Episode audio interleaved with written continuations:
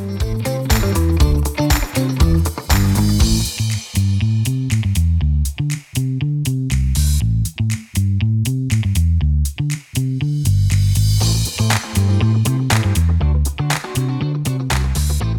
hello, everyone. This is the Frankly Daniel Show, and yes, I'm the Daniel in the Frankly part of this enterprise. Once again, it's my weekly exercise of our First Amendment rights. Thank you for joining me today, and believe me, it's an honor to be here today with you. Whether you're new to the Frankly Daniel Show or a long-time listener, welcome, and thank you for joining me today.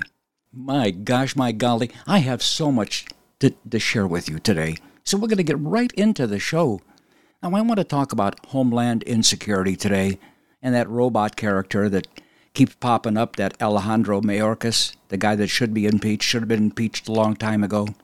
But I also want to get in, if, if we have time, I want to talk about that speech Joe Biden gave about us white supremacists at Howard University's commencement last Sunday. And I most certainly, I mean, I really wish to vent about the 6.5 million illegal alien migrants and what they're doing in our country. And I want to talk about the 6.5 million that are right behind them, and they are coming in as well. But before I get too far down the road, let, let me first honor our forefathers for including the First Amendment to our Constitution. Yeah, the amendment about speech. For without it, my voice would be silent today and every day thereafter. Secondly, allow me to thank Malcolm, the founding father of America Out Loud, for allowing me every week, week in and week out, to speak my mind and tell you what I see and understand without censorship or any corruption. Thank you, Malcolm. When I think of modern day patriots, you're top of mind. Thirdly, the opinions I express freely here every week are mine and mine alone. I am peacefully protesting here on America Out Loud and on my Twitter, Gettr, and Truth Social accounts. Now, my handle on all three of these platforms is DFB Harvard, Daniel Francis Baranowski, DFB Harvard, all one word. Now, I suppose by now that you know that Joe Biden has invited nearly 7 million strangers into our homeland. And there's another close to 7 million primed to be let into the United States in the next couple of years. And it's time, I think, to stand up and say, enough already. This has grave consequences for our country. And I think we're beginning to realize that, but in a very strange way, because it's blowing up in all the blue cities that have declared themselves sanctuary cities. And I want to cover that today because I think it's a very powerful explosion that's resonating and it's only going to feed off itself because we can't figure out what to do with these people. Now, I don't remember Joe Biden asking America, he certainly didn't ask me, if I wanted to host 13 or 14 million, in essence, illegal migrant aliens to come live with us and off of our generosity. I mean, did he ask you? If Joe Biden appeared at my doorstep today, or any day, He'd first have to have the code to get into the gated community, but I suppose the Secret Service could deal with that. The first and probably only thing I would say to him would be Knock it off, Joe. Stop it all now. Not one more needy, fraudulent migrant. And Joe, go collect all those millions of migrants that you have so sinisterly sprinkled over the 49 continental states. Yes, Joe, each and every one of them because I want you to send them back. We know your open borders policies might gain you a certain prize in Stockholm, Sweden. But I'd forget about that if I were you, Joe. And if you got that kind of award, it would be just like all those Pulitzers that the New York Times and the Washington Post celebrated. That's some 20 some Pulitzers that were handed out to cover the Russia, Russia, Russia story, which turned out to be pure fiction all those friends you think that you're collecting because of your generous open border policies, they're, they're collecting you a lot of disdain right here at home as Americans begin to struggle and to cope with the flood of foreigners who have no right to be here. And you know it. You and your robot secretary of Homeland Insecurity know that 90% plus of these new burdens placed on American citizens are being admitted under fraudulent pretenses. And I'm going to show you about that today, Joe, so I hope you're listening. You didn't think we'd discover just what lies belie your disingenuous open arms, open borders charade was all about. And and you know this, Joe, you know it. There is not one good reason why all these migrants are here in America, other than these migrants believe you, Joe, you, you invited them here. I don't know if you know this, Joe, but I'm going to share this with you. In April of 2023, just last month, the inflow of illegals into the country is 87 times as many as were admitted by President Donald Trump in April of 2020. 87 times as many. You must be proud or out of your mind altogether. Your deputies have allowed a quarter million migrants in April, 256,000, or roughly, now pay attention to this, or roughly two migrants for every three U.S. births in April. Speak about the replacement theory? Oh, you don't like the replacement theory?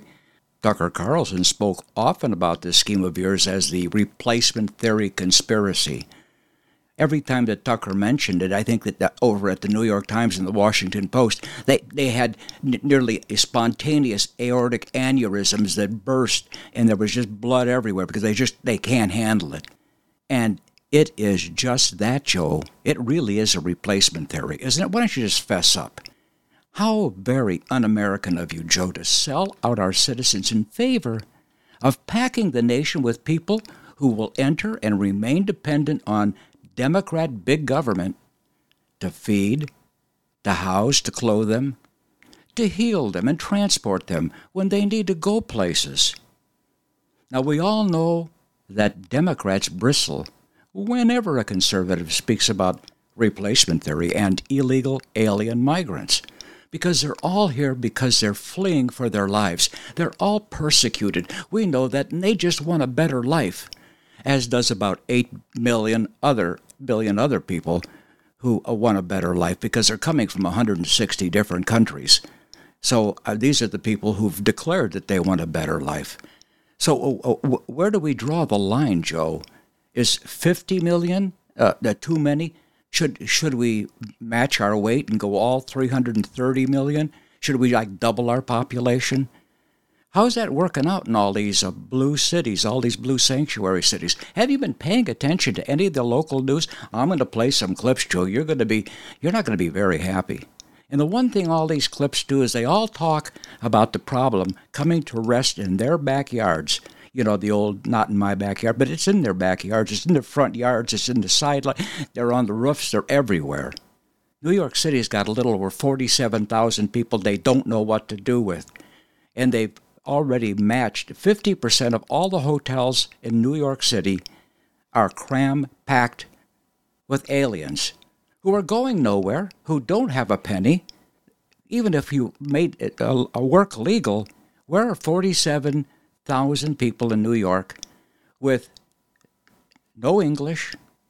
They have very few skills they're undereducated, and if their mothers have come with three children, they're not available to do any of that. We're just taking this all on. You are a very sneaky guy, Joe. You really are. I suppose you whisper this stuff all the time and no one can figure it out. You know what I'm saying? But isn't the replacement theory exactly what's going on, Joe?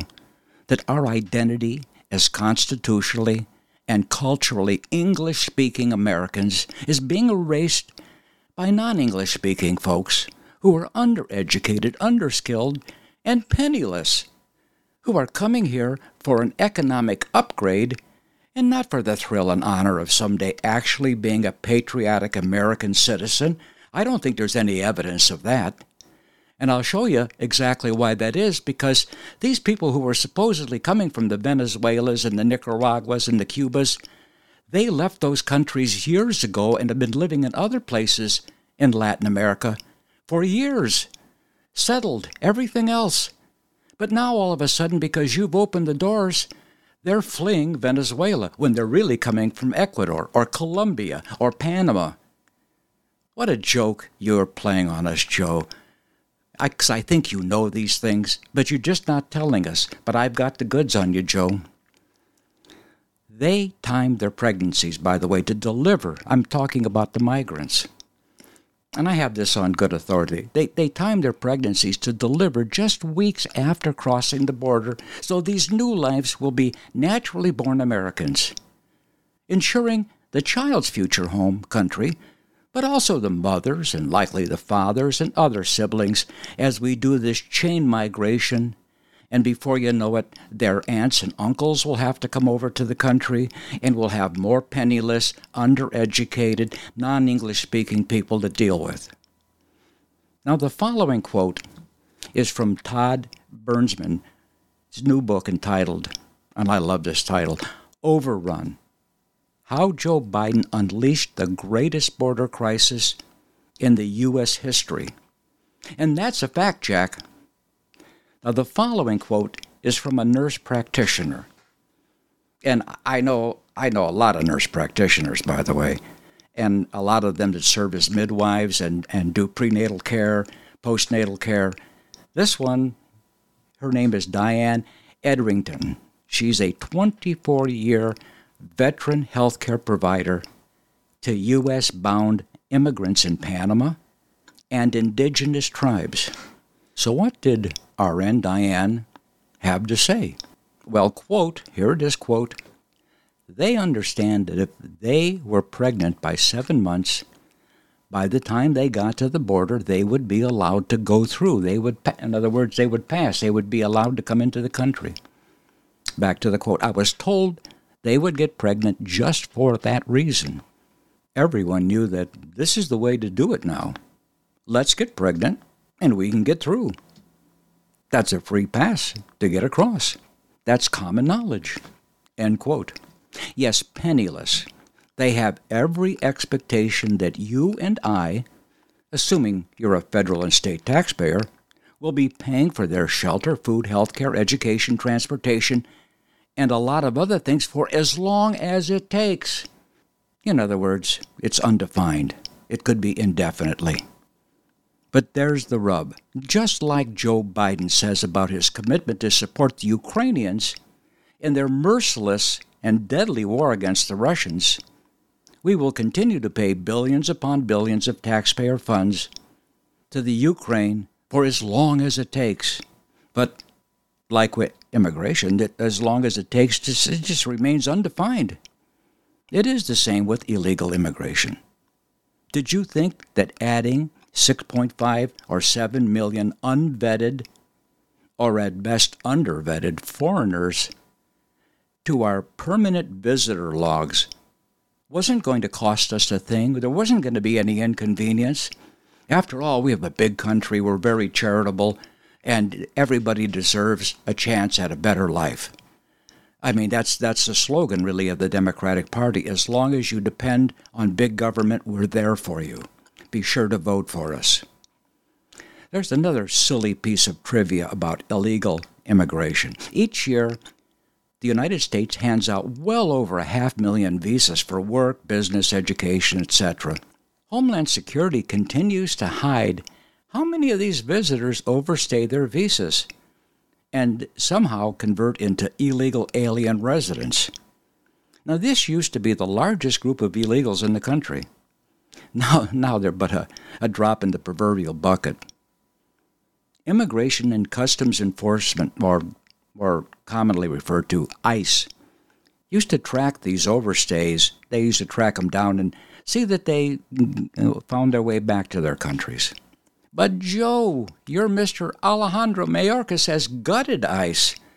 It's so tremendously understaffed, and there aren't even enough of ICE agents to track down the heinous alien criminals loose in the country and deport them. It's bad enough that you've invited 7 million foreigners to come stay with us. But why do we have to shelter them, feed them, pay their medical expenses and transportation expenses, put their kids in our schools?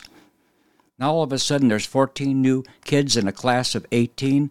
What are teachers supposed to do? You know, teachers are leaving in in flocks by them. Uh, they, they they can't put up with the crap. Excuse me, the I don't know. There's, there's probably another word for crap, but I'm just going to go with crap for now. They can't put up with the crap that's coming out of you know very woke administrations. There's no discipline in schools. You can't discipline anybody for heaven's sakes.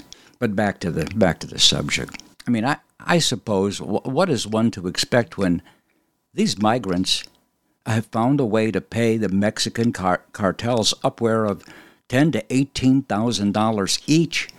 You know, for the privilege of being mistreated on their journey across Mexico, just so that they have an unguaranteed opportunity to sneak across the border and be captured by an agent and then given a cell phone and released into the country with a bus ticket or whatever.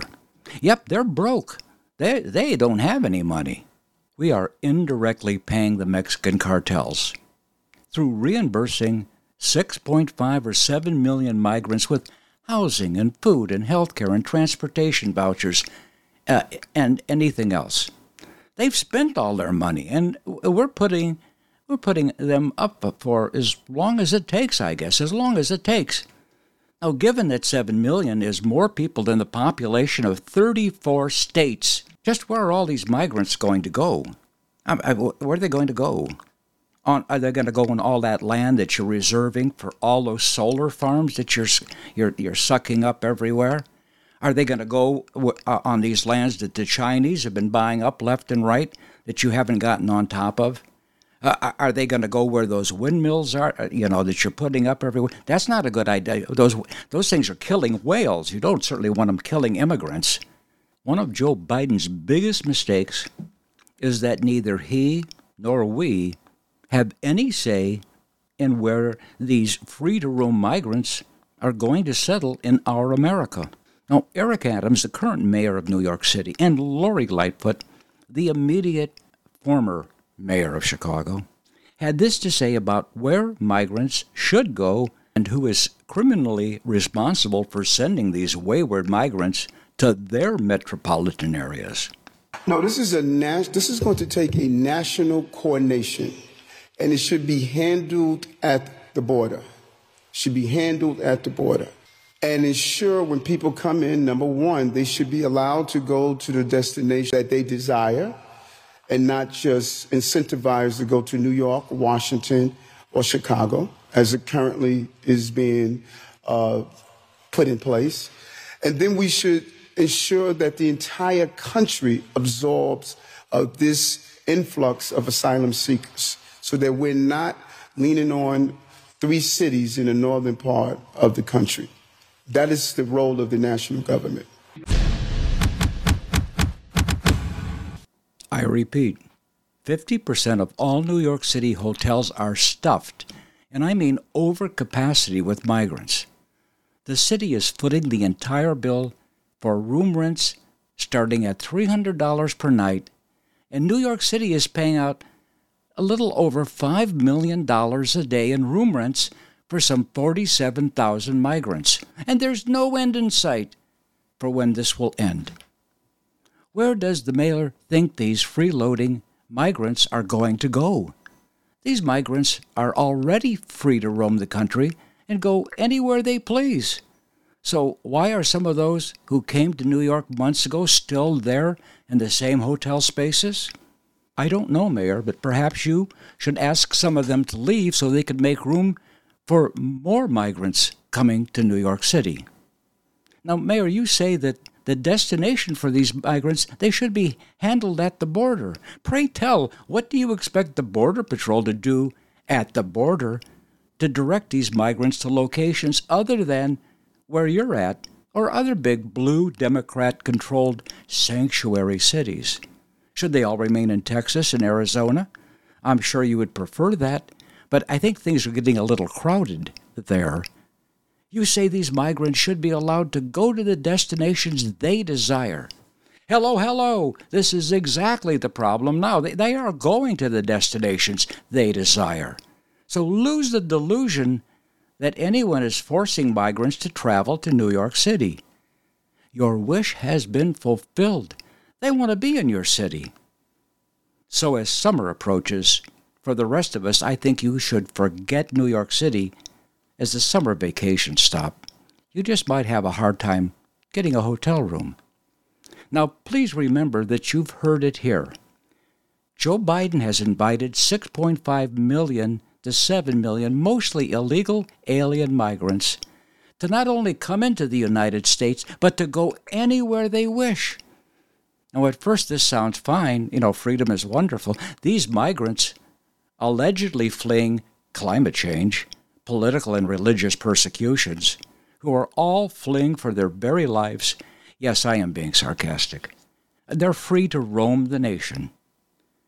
But what the Biden administration hasn't figured out yet is that as they allow another six or seven million into the country, somewhere totaling around 13 or 14 million, this massive population is one that no one has any control over as to where they go.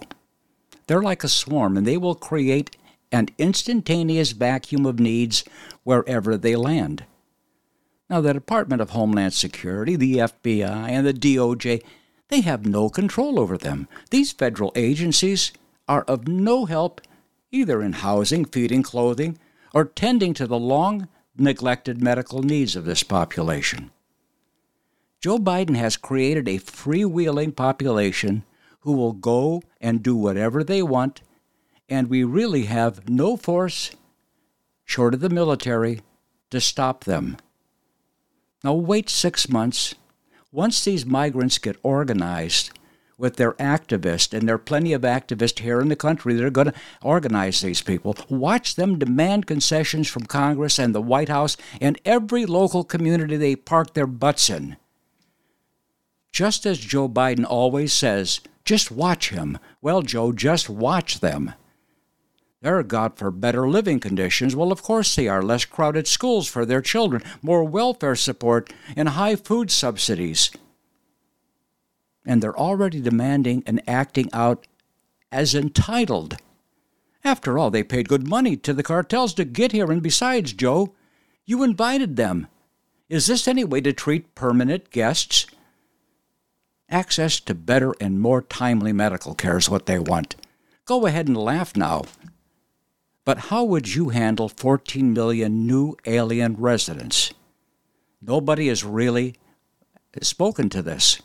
But now you've got the blue cities they're all all up in arms about it, as if it's somebody's fault. They want to blame the MAGA Republicans, but you know what? The MAGA Republicans haven't got a darn thing to do with it. And if you think that it's it's Governor Abbott who's the boogeyman in all of this, think again. These people voluntarily get on those buses.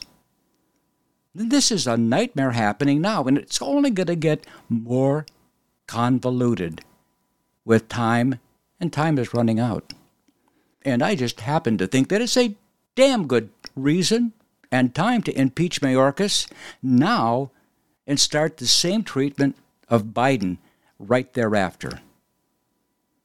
As well, we will discover in today's Frankly Daniel show, the problem of not in my backyard is an immense problem because those screaming not in my backyard the loudest are the blue sanctuary cities and states. Oh, yeah, isn't that hilarious? We're going to hear much more from Mayor Adams in a minute or two, but here's former Chicago Mayor uh, Lori uh, Deadfoot next week. That's that COVID era policy that allowed the border authorities to quickly expel certain migrants. Gonzalez's comments come as Chicago's outgoing mayor, Lori Lightfoot, who you just heard from, is now urging Texas Governor Greg Abbott to stop sending busloads of migrants to her city of Chicago. Lightfoot yesterday wrote in a letter to him saying, quote, your lack of consideration or coordination in an attempt to cause chaos and score political points has resulted in a critical tipping point in our ability to receive individuals and families in a safe, orderly, and dignified way. Mayor Lightfoot is back here at the table with us, also joining our conversation on immigration and other key issues. CNN senior political commentator and former Republican congressman from Illinois, Adam Kinzinger. Thank you both. Uh, two questions for you on, on, this letter. One, have you heard anything? No, from- we had not heard anything back. And frankly, I didn't expect to hear anything back, but I felt like it was important to once again try to engage the governor but also let him know what his policies and practices are doing in cities like Chicago. We are completely tapped out. We have no more space, no more resources. And frankly, we're already in a surge. We've been seeing over the last week two to three, 200 plus people coming to Chicago every single day. We call them walk ins because they're not coming on buses, but they are coming on planes from San Antonio. And we're very concerned because they don't seem like they're getting screened at the border. We've seen people coming with serious medical issues. I really don't I really don't understand this clip. Lori says that, that these people are walk-ins. Most of them are walk-ins to Chicago, but somehow she's blaming Abbott, do you think do you think that these people are walking all the way from Texas to Chicago? Uh, it doesn't make any sense. I mean, she must be dying also to know she lost to this clown who is the new mayor of Chicago. She thought she was plenty outrageous and radically as left as it gets. Uh, but not so. Brandon Johnson is as close to a neo Marxist as they come. And by the way, did you hear Lightfoot mention that migrants are flying into Chicago? Governor Abbott doesn't fly migrants to sanctuary cities, he uses buses. Quite frankly, I think you have the wrong boogeyman. Abbott isn't single handedly destroying Chicago. The Border Patrol isn't screening migrants for medical issues. Hello, that's a fact, Jack. We have no idea what communicable diseases these people are carrying into the country. We have no information on their vaccination records through childhood or anything else. Even screening for COVID under Title 42 never happened. That was just a way to turn people around. So, I think it's very important for us at every moment in time, and certainly this one, to see the moment in time in which we exist and are present. Excuse me, but what are you talking about? It is time for us to do what we have been doing, and that time is every day. Every day it is time for us to take a break, a very short break, and then it's time to come right back because every day it's time to come back and hear the rest of the story. And do I have a lot of important information? You'll be happy you made the time to come back and hear. So hit the head, hit the fridge, and hurry right back. You know you're loved here on the Frankly Daniels Show, and I'm not kidding. The pandemic may be over for some, but millions of Americans are needlessly suffering from the long term effects of toxic spike protein from COVID 19 and the vaccines. Fortunately, Dr. Peter McCullough and his team at the Wellness Company designed their spike support formula with the miracle enzyme nattokinase, scientifically studied to dissolve spike protein so you can feel your very best. Go to OutLoudCare.com today and use code OUTLOUD for 25% off your first order. Here on America Out Loud, we emphasize optimal health, and air is the most essential element for life.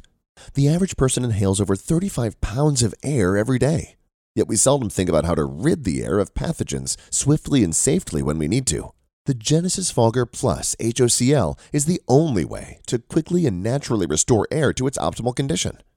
Visit genesisfogger.com forward slash out loud for a free ebook on everything you need to know about HOCl and receive a 15% discount on the Genesis Fogger with promo code OUTLOUD. With Genesis, you'll be ready for what's next. Trouble concentrating or recalling information is frustrating, embarrassing, and kills productivity. Nutrition company Healthy Cell created Focus and Recall to boost your brain power. And unlike other supplements that don't work, Focus and Recall is not a pill, it's a gel you swallow with ultra absorption of science backed ingredients to help you immediately sharpen focus and strengthen recall. Go to healthycell.com and use limited time code OUTLOUD for 25% off your first order, risk free. Love it or your money back, guaranteed. Healthycell.com, code OUTLOUD out loud. We are fighting the ultimate fight between good and evil. AmericaOutloud.com replaces groupthink with innovative think. Well, it was Walt Whitman, the poet, who said, Keep your face always toward the sunshine, and shadows will fall behind you.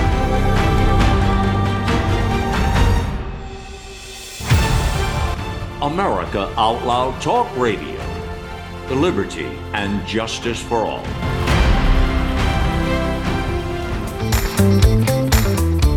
Hello, hello, and welcome back to the Frankly Daniels Show. How about a quick look at the terror watch list? I'm sure you paid pretty close attention to this. The terror watch list went up 10 this past week. I think we're at 98 now again. In 2018, under Trump, there were six people captured that were on the terror watch list.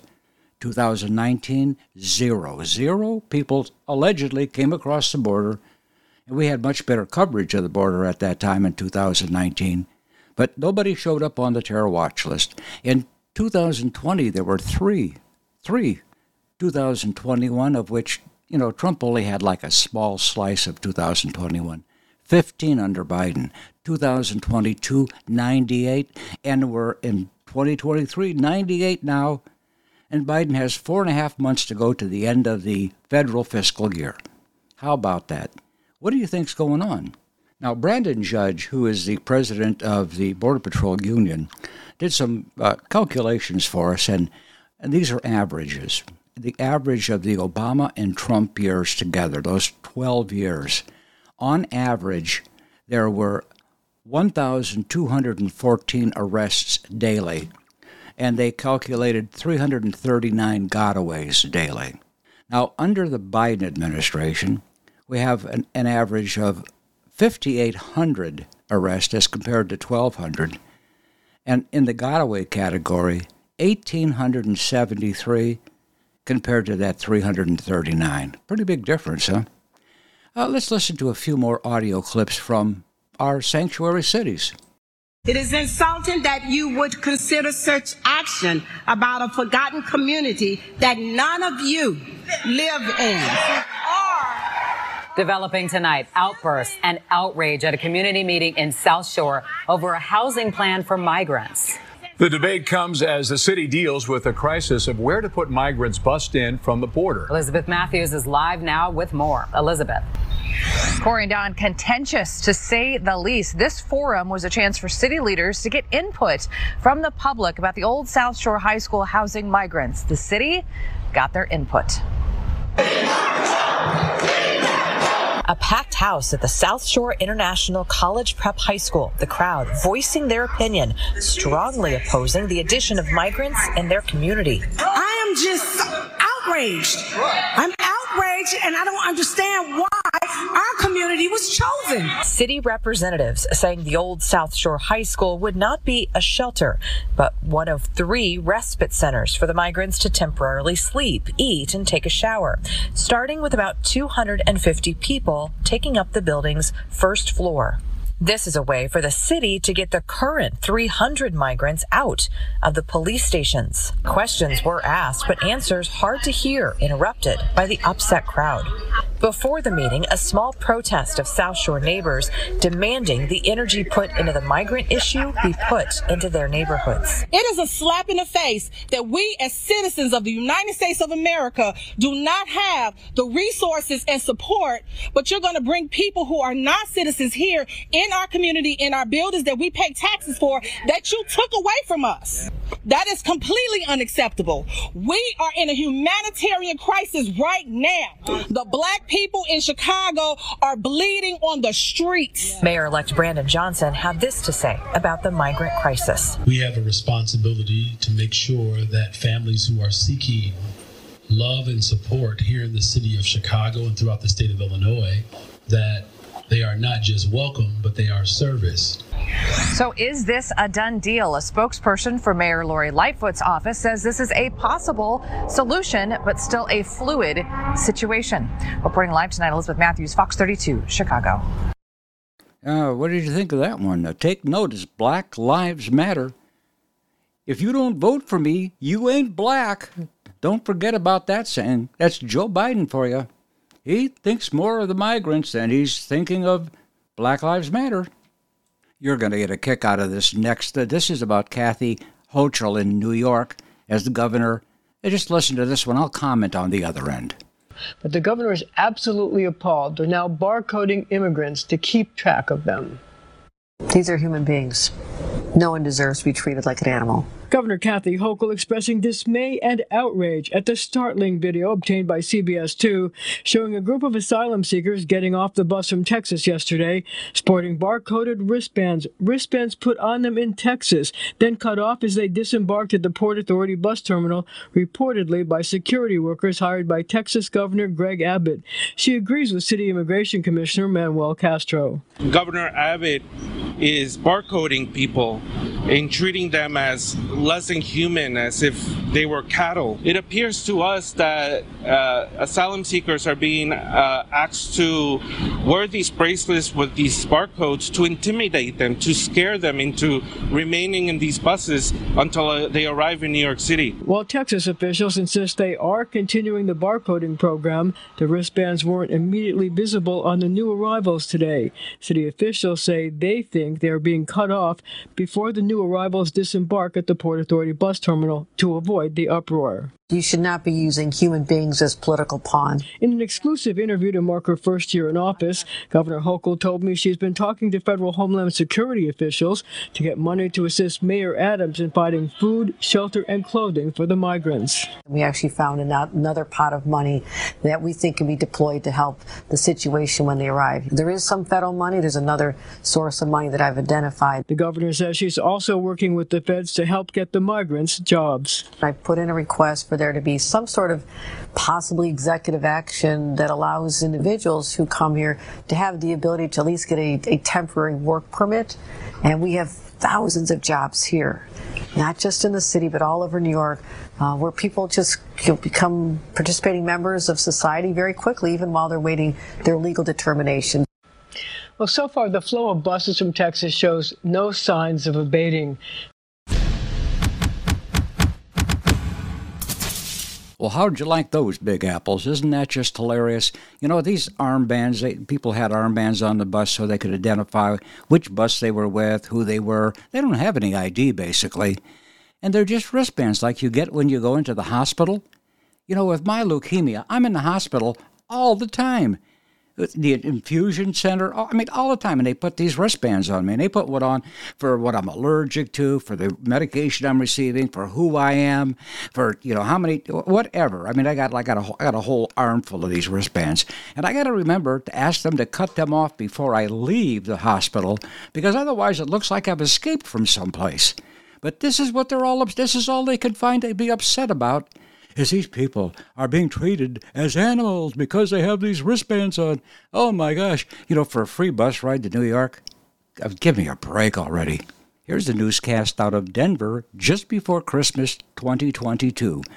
They hardly have any immigrants in uh, the city at the moment, but just listen to the distress. They've already called a state of emergency.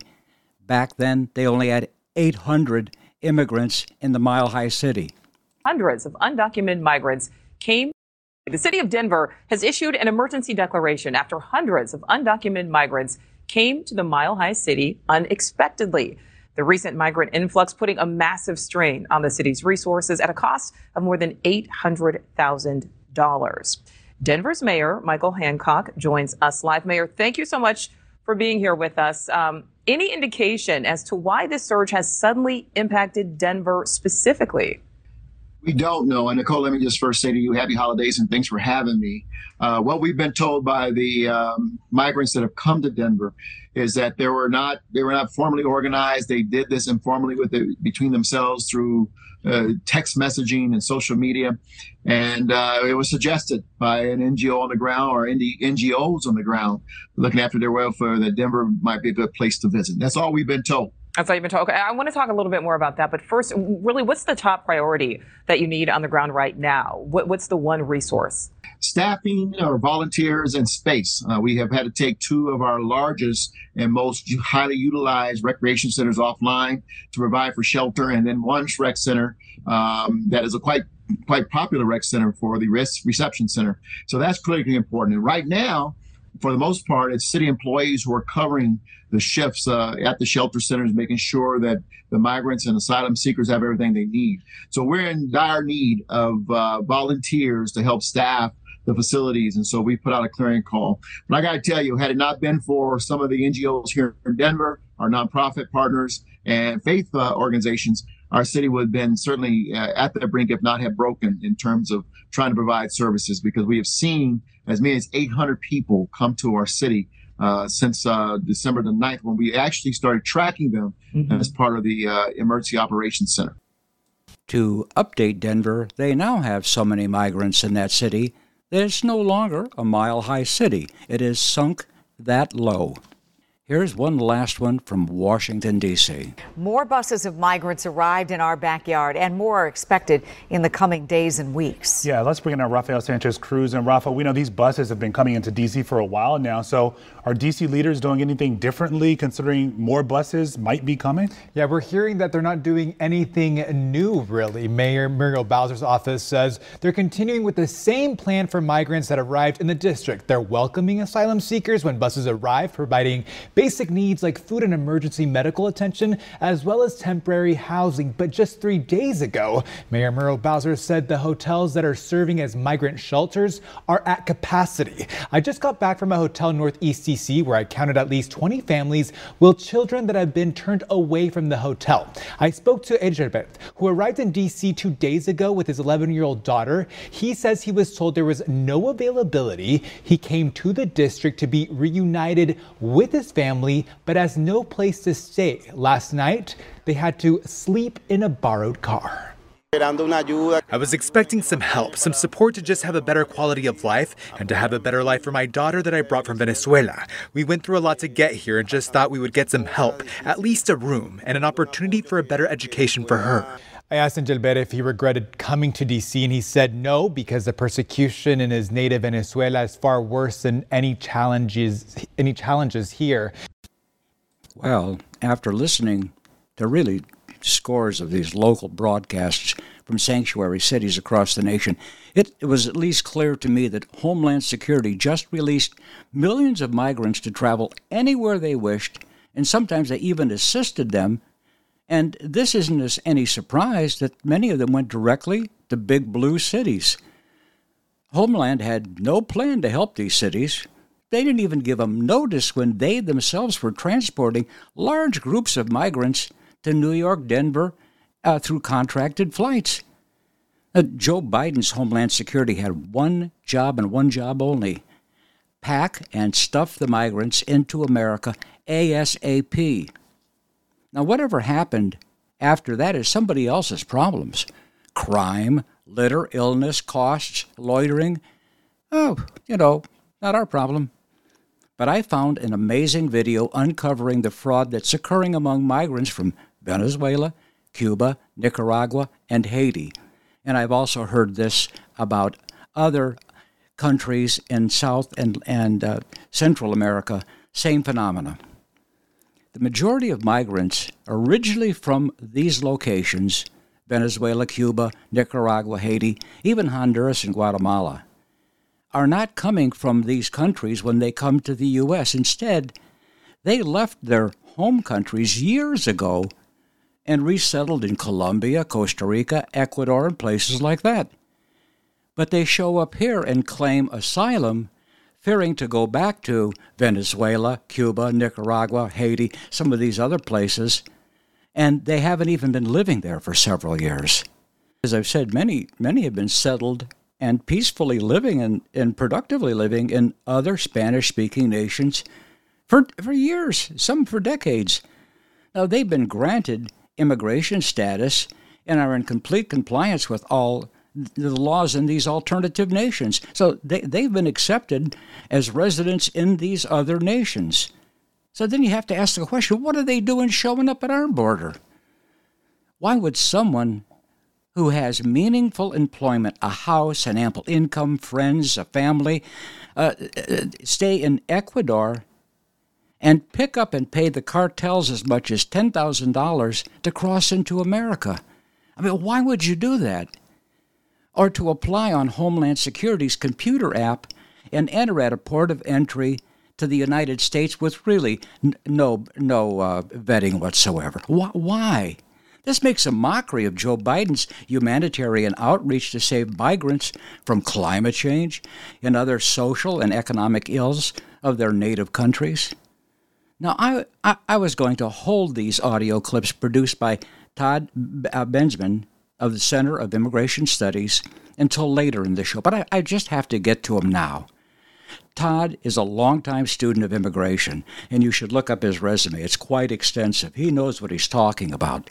His recent uh, published book, as I've already told you, Overrun How Joe Biden Unleashed the Greatest Border Crisis in History, is an incredible book about all the evils associated with illegal immigration over the past 20 years. Todd is going to talk us through the fraud committed by Venezuelans in this particular expose. But understand, it isn't just Venezuelans who are relocating from other democracies other than their home country. This is this is disingenuous. Uh, Mayorkas always says we've had to seen this remarkable uh, migration uh, uh, in our hemisphere. Yeah, there's a lot of people that are moving from countries they moved to years ago and are safe coming our way because you invited them. Yes, once Joe Biden opened the border and promised all the resources of a welfare state, the temptation was just too good. Venezuelans have become one of the highest volume immigrant nationalities crossing the American southern border during the historic mass migration crisis, now in its third year. DHS border officers have encountered 297,500 from fiscal 2021 through now, 61,000 in the first half of fiscal year 2023. They're streaming in even still either to turn themselves in over to Border Patrol for processing in on humanitarian permits or applying for the permit on the CBP One app. Almost all Venezuelans have or will be let into America on just the presumption that they can't go back to Venezuela's wrecked economy and political dictatorship. That they absolutely need humanitarian protection from terrible sufferings and political persecutions back home in Venezuela and just can't be returned. Just to interject, we're well over 450,000 Venezuelans here in the country now since this all started in 2021. But mass fraud appears to undergird these tens of thousands of border entries because large numbers coming now haven't lived in Venezuela in many years. Based on Center for Immigration Studies interviews with Venezuelans over two years, many using the humanitarian claim are not coming directly from Venezuela. They were living happily, comfortably, and often very prosperously in third other countries for years at a time. Pretty interesting, huh? Take this Venezuelan woman who came to Juarez, Mexico, to apply for pre approval humanitarian parole through a U.S. government app called CBP One, and she just got her ticket punched. Under questioning, she admitted she hadn't lived in Venezuela in seven years, but rather in Ecuador, quite happily and even prosperously as manager of a Kentucky Fried Chicken restaurant in Quito. So, why did she leave her beloved adopted country at this particular time and claim successfully just south of the American border that she now needed humanitarian protection. Because, she explained, the Americans are letting Venezuelans in on CBP 1 humanitarian applications, including just recently her boyfriend, an easy economic upgrade to an even better American lifestyle. Are you beginning to feel like a chump, like you've been played already? Wait till you hear what's coming next. Lying on federal immigration forms or to federal immigration officers can be charged as serious felonies under a cocktail of different codes, like 18 U.S. Code 1001 or 18 U.S. Code 1546 and others. This woman is among an estimated 7 million Venezuelans who fled to neighboring South American countries many years ago now when the regime of Nicolas Maduro built a kleptocracy that oversaw the ruination of Venezuela's economy years ago. According to the United Nations, the huge diaspora lives in some 17 different countries of South America and in the Caribbean. The greatest number in Colombia, where the government is not at all known for persecuting Venezuelans, instead allowed them to build productive, comfortable lives working and owning businesses. Certainly, few felt any need to rush the American border during the years of President Trump. For one thing, because they well knew they'd end up deported and stuck in Mexico under his return to Mexico policy, which forced them to wait their asylum claims there. That was a policy that strongly deterred them. But the Biden government immediately started admitting Venezuelans right at the southern border in January 2021. And word about the open gates spread fast to the vast Venezuelan diaspora in all those South American countries. A great many are just like this young man last year who'd arrived in the far southern Mexican city of Tapachula after living for years in Medellin, Colombia, attending college. He only came now because he heard the Biden administration was letting Venezuelans in at the border if they claim political persecution back home in Venezuela, where he hasn't lived since childhood. Another enticement this young man mentioned was that the Biden government had just granted hundreds of thousands of Venezuelans already in the U.S. temporary protection status, TPS, ending any possibility of deportation and authorizing all of them for work permits and American welfare benefits. Highly alluring to those in South America looking for a lifestyle and economic upgrade. There's one short clip to go. Hold on. His reasons for coming now had nothing to do with persecution or any need of the humanitarian permit for which he was fraudulently applying now in Juarez. Nothing about political persecution either. The only reasons he and dozens of other Venezuelans gave for coming had only to do with a recent Biden government acknowledgement that 99% of every applicant for CBP humanitarian entry permits got approved. Undoubtedly, he will claim persecution once he is in. For the record, there's pretty close to 7 million Venezuelans that fled Venezuela some five years ago. That gives you an idea of how big this population could get here in the United States. And this is just Venezuelans. It doesn't include all the other countries from Central and South America that are really doing exactly the same thing relocating from third countries. As a matter of complete disclosure, I cut out all the Spanish speaking interviews, and there were quite a few in this video because they just weren't germane to my particular audience, assuming that most of you don't speak Spanish. But you can find these in the original video and many others at the Center for Immigration Studies. Once again, I come back to the core question What is the purpose of immigration?